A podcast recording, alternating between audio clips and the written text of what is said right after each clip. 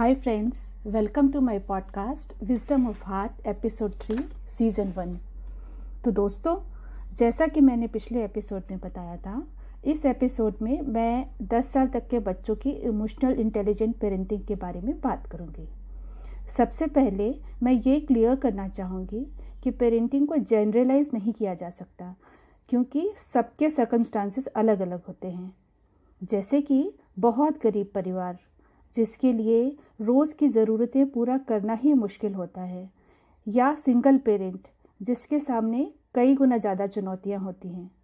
तो उन्हें हम एक ही कैटेगरी में नहीं रख सकते, या एक ही तराजू में नहीं तोल सकते। तो मेरे जो भी बातचीत आपसे होगी, उसमें हम एक सामान्य परिवार, जिसमें सभी बेसिक फैसिलिटीज़ और कंप्लीट फैमिली है, उसके बारे में बात करेंगे। ये एक बहुत ही बड़ा और गहरा विषय है इसलिए हम चैलेंजिंग सर्कमस्टांसेस में पेरेंटिंग के बारे में अगले सीज़न में बात करेंगे।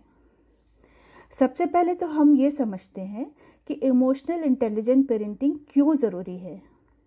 हमारे बचपन के साल हमारी पर्सनालिटी डेवलपमेंट के फॉर्मेटिव ईयर्स होते हैं।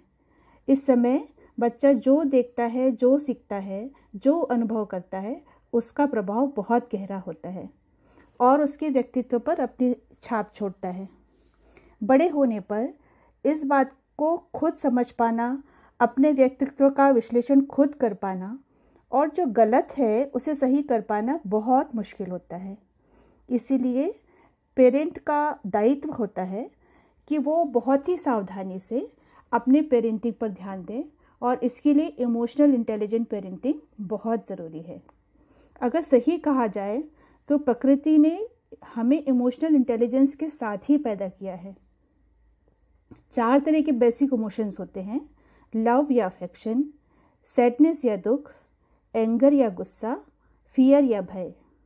बाकी के सारे इमोशंस इन्हीं इमोशंस से पैदा होते हैं. एक छोटा सा बच्चा जो बोलना भी नहीं जानता, इन इमोशंस को एक्सप्रेस करना जानता है. माँ को देखकर वो मुस्कुराने लगता है और अपनी खुशी या प्यार दिखाता है. भूख लगने पर वो रोता है और अपनी ज़रूरत या दुख बताता है। कोई चीज़ पसंद नहीं आती है तो वो टेंट्रम शो करता है, यानी गुस्सा दिखाता है। और जब डरता है तो सारे एक्शंस रोक कर रोने लगता है। लेकिन ये जो स्किल्स नेचर ने हमें दी है, उन्हें हमारा सोशल स्ट्रक्चर और टीचिंग इंस्टीट्यूशंस धीरे धीरे मिटाने लगते हैं। क्योंकि ऐसा विश्वास किया जाता है कि इमोशंस हमारे व्यक्तित्व को कमज़ोर बढ़ाते हैं। ये किस तरह से संभव होता है, ये मैं आपको बताती हूँ। जैसे ही बच्चा माँ और पापा जैसे छोटे छोटे वर्ड्स बोलना स्टार्ट करता है प्राउड पेरेंट्स उसके फ्यूचर के लिए प्लानिंग करने लगते हैं। अल्फ़ाबेट्स न्यूमेरिकल्स और तरह तरह के पिक्चर बुक्स घर में लाई जाती हैं। बच्चे की एकेडमिक प्रोफिशिएंसी को बढ़ाने के पूरे प्रयास किए जाते हैं। उसके आईक्यू बिल्डअप करने के लिए तरह तरह के इनपुट दिए जाते हैं सभी लेवल पर। पर क्या ये इस बात की गारंटी है कि बच्चा इसे खुशी और कामयाबी कर हासिल कर पाएगा?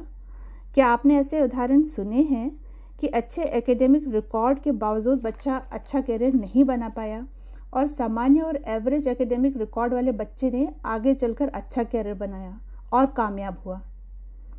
मैं ये बिल्कुल नहीं कहना चाहती हूँ कि एकेडमिक परफॉर्मेंस का इम्पोर्टेंस नहीं होता। इसका अपना महत्व होता है। इसको नकारा नहीं जा सकता।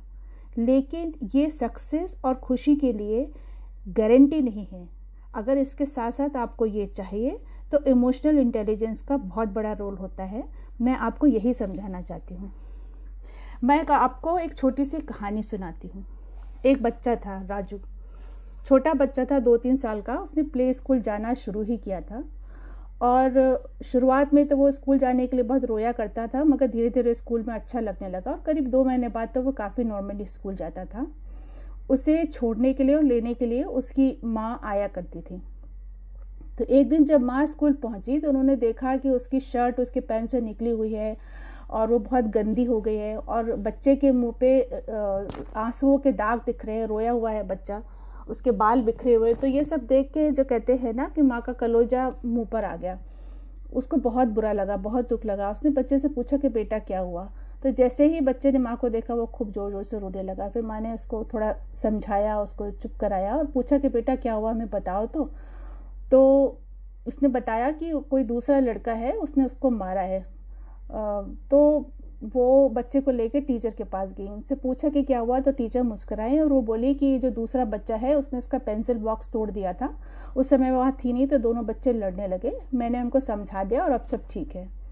तो माँ ने सोचा कि इस बात को आगे और नहीं बढ़ाते। उन्होंने बच्चे को बोला कि बेटा कोई बात नहीं, हम तुम्हें नया पेंसिल बॉक्स दिलवा देंगे और तुमने अपनी चीज़ को बचाने की कोशिश करी है तो ये तुमने अच्छा किया। चलो, अब हम लोग घर चलते हैं। तो वो बच्चे को लेके घर आई। जब घर आई तो उसको इस हालत में उनकी दादी ने देखा। तो दादी को बहुत बुरा लगा। दादी ने पूछा बेटा क्या हो गया? तो बच्चा जब दादी को बताने लगा तो उसको फिर से बहुत ज़ोर से रोना आने लगा। तो जब वो रोने लगा ज़ोर ज़ोर से तो दादी बोली कि अरे अरे तुम रोते क्यों हो? तुम लड़के हो। तुमने कभी पापा को और दादाजी को रोते हुए देखा है क्या? लड़के लोग नहीं रोते हैं। लड़के लोग बहुत स्ट्रांग होते हैं। और वो जिस बच्चे ने गलती की है पापा से बोल के आ, कल उसको अपन लोग सजा दिलवाएँगे। और तुम अभी रो नहीं मैं तुम्हारे लिए आइसक्रीम मंगवाती हूँ और नया पेंसिल बॉक्स दिलवा देंगे। तो ये जो छोटी सी घटना हमें देखने में लगती है, जो लगभग हर घर में होती रहती है, देखने में ये घटना छोटी है, लेकिन बच्चे के दिमाग में ये इंप्रेशन पड़ गया कि वो लड़का है तो रो नहीं सकता। इसका मतलब उसे अपने इमोशंस को सप्रेस करना ज़रूरी है। आप जानते हैं इसका प्रभाव क्या होगा? जब वो अपने इमोशंस को सप्रेस करना सीखेगा तो जब वो बड़ा होगा तो इस तरह की कोई परिस्थिति होगी जिसमें उसको बहुत दुख होता है या तकलीफ़ होती है तो वो उसको एक्सप्रेस नहीं करेगा। और फिर उससे डील करने के लिए या तो वो अल्कोहल का सहारा लेगा, या उसको कोई फ़िज़िकल बीमारी, जैसे कि हाई ब्लड प्रेशर या कोई दूसरी बीमारियाँ एंजाइटी या दूसरी बीमारियाँ हो सकती है। तो ये हम लोगों को फ़र्क करने की ज़रूरत क्या है? चाहे लड़का हो या लड़की हो, आपके अंदर जो इमोशन है, उसको एक्सप्रेस करने के फ्रीडम होना चाहिए और कम से कम इतने छोटे बच्चे को तो बिल्कुल होना चाहिए। दूसरी सीख से क्या मिलती है कि अगर इस तरह का कोई भी इंसिडेंट होता है तो उसको वहीं पर क्लोजर मिलना चाहिए। मतलब उस बच्चे के साथ जब लड़ाई हुई थी तो टीचर को, दोनों बच्चों को आमने सामने बिठा के पूरी केस की डिटेल में एनालिसिस करना चाहिए थी कि लड़ाई शुरू क्यों हुई, गलती किसकी है, और दोनों को समझाना चाहिए था। और बाद में उन दोनों की दोस्ती आपस में कराना चाहिए था, ताकि उन लोग नॉर्मल हो जाते और बात को अपने मन से निकाल पाते, क्योंकि वो बच्चा अभी भी दुख और एंग्जाइटी से भरा हुआ है। जब तक इसका क्लोजर नहीं होगा, तब तक कि ये तकलीफ़ उसके अंदर बनी रहेगी। तो हम लोगों को लगता है बच्चों की लड़ाई, छोटी लड़ाई, इससे क्या फ़र्क पड़ता है? लेकिन फ़र्क पड़ता है। तो ये कि हमने, मैंने आपको एक छोटे बच्चे की कहानी सुनाई। एक कहानी मैं आपको सुनाती हूँ, लगभग आठ दस साल के बच्चे की। ये बच्चे एक का नाम राहुल है और एक का नाम सचिन है। इन लोग फिफ्थ क्लास में पढ़ते हैं और इनको एक वो मिलता है प्रोजेक्ट बनाना पड़ता है। तो प्रोजेक्ट के लिए जो राहुल है, उसके पास सारा मटेरियल रहता है, उसको एक डैम बनाना होता है। लेकिन वो पेंटिंग वर्क में अच्छा नहीं है आर्ट वर्क में अच्छा नहीं है। तो वो ये सोचता है कि मैं अपने दोस्त सचिन को बुला लेता हूँ। उसका आर्ट वर्क अच्छा है तो हम दोनों मिलकर ये प्रोजेक्ट बना लेंगे।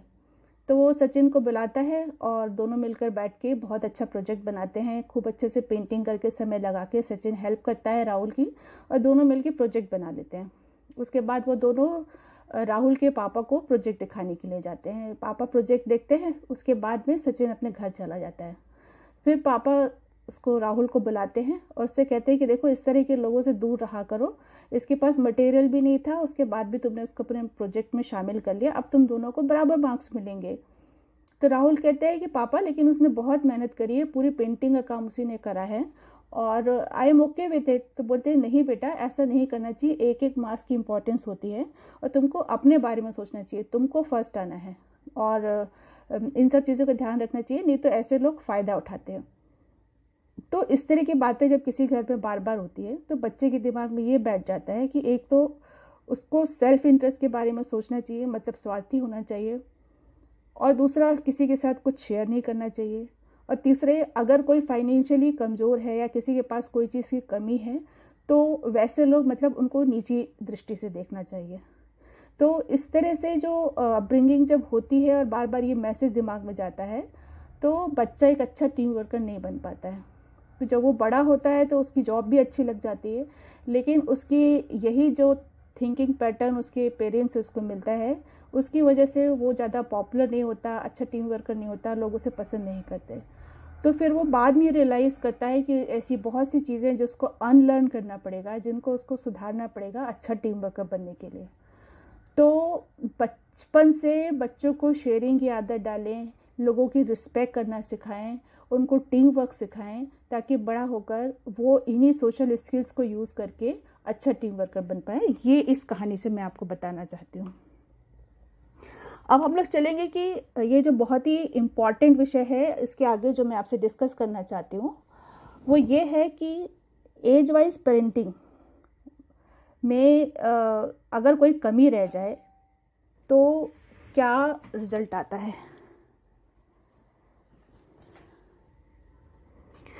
बच्चा जब इन्फेंट एज का होता है, यानी कि एक साल से कम का तो उससे कोई भी एक्सपेक्टेशन किसी को नहीं होती। उसको सभी से अफेक्शन मिलता है उसकी सारी ज़रूरतें पूरी की जाती हैं और इन सारी बातों को बच्चा भी समझता है। अगर किसी वजह से इतनी कम उम्र में बच्चा निगलेक्ट होता है या अब्यूज़ किया जाता है तो बड़ा होकर दुनिया में मिसट्रस्ट दुनिया को मिसट्रस्ट करता है, यानी दुनिया पे विश्वास नहीं करता। और यहाँ तक कि क्रिमिनल भी बन सकता है। तो एक साल तक के बच्चे को प्यार अफेक्शन मिलना बहुत ज़्यादा ज़रूरी होता है। एक से दो साल तक के बच्चे धीरे धीरे अपने माइंड का यूज़ करना शुरू कर देते हैं और वो चाहते हैं, वो जो पाना चाहते हैं वो उसे मिल जाए। और डिपेंडेंट होते हुए भी ऑटोनॉमी चाहते हैं। तो क्या किया जाए?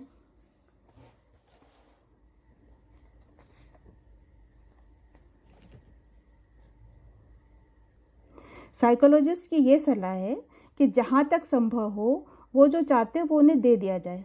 क्योंकि वो लॉजिक अंडरस्टैंड नहीं कर सकते। स्टडीज़ के हिसाब से, अगर इस एज के बच्चों को बार बार उनकी डिमांड्स के लिए मना किया जाए तो उनमें हीनता की भावना आ जाती है। तीन से पाँच साल तक के बच्चे बहुत ही क्वेश्चन करते हैं। दुनिया का एक्सप्लोर करना चाहते हैं। हर चीज़ को छू के देना, देखना चाहते हैं। और हो सकता है इस प्रोसेस में उनके हाथ से कीमती चीज़ भी टूट जाए। अगर इस पर उसे डांट पड़ेगी बार बार तो वो आगे चलकर इनिशिएटिव लेना भूल जाएगा और अपनी जिज्ञासाओं को दबाने लगेगा। तो बेहतर ये है कि इस तरह की चीज़ों को उसकी पहुँच से दूर रखें। अगर कभी ऐसा हो भी जाता है तो उससे कहें कि ये दुख की बात है, इतनी अच्छी चीज़ टूट गई, मगर हमें इस बात की खुशी है कि कम से कम तुम्हें चोट नहीं लगी। अगली बार ध्यान रखना। और अगर ये सब चीज़ें नहीं होती हैं और बार बार उसे चीज़ें टूटने के लिए डांट पड़ती है तो उसके अंदर परमानेंट गिल्ट का या दोषी होने की भावना पलटने लगेगी। छः से बारह साल तक के बच्चों को इंडिपेंडेंट पर्सनालिटी बनना शुरू हो जाती है। उन्हें क्या बोलना है, क्या खेलना है, किसको दोस्त बनाया, बनाना है, ये डिसीज़न वो खुद लेना चाहते हैं। वो छोटी छोटी प्रॉब्लम्स को खुद ही सॉल्व करना चाहते हैं। तो इसके लिए उन्हें स्पेस दें, उन्हें डिसीज़न लेने दें, ये उनके भीतर कॉन्फिडेंस पैदा करेगा। इसी एज में पेरेंट्स के बच्चों से डेफिनेट एक्सपेक्टेशंस होते हैं।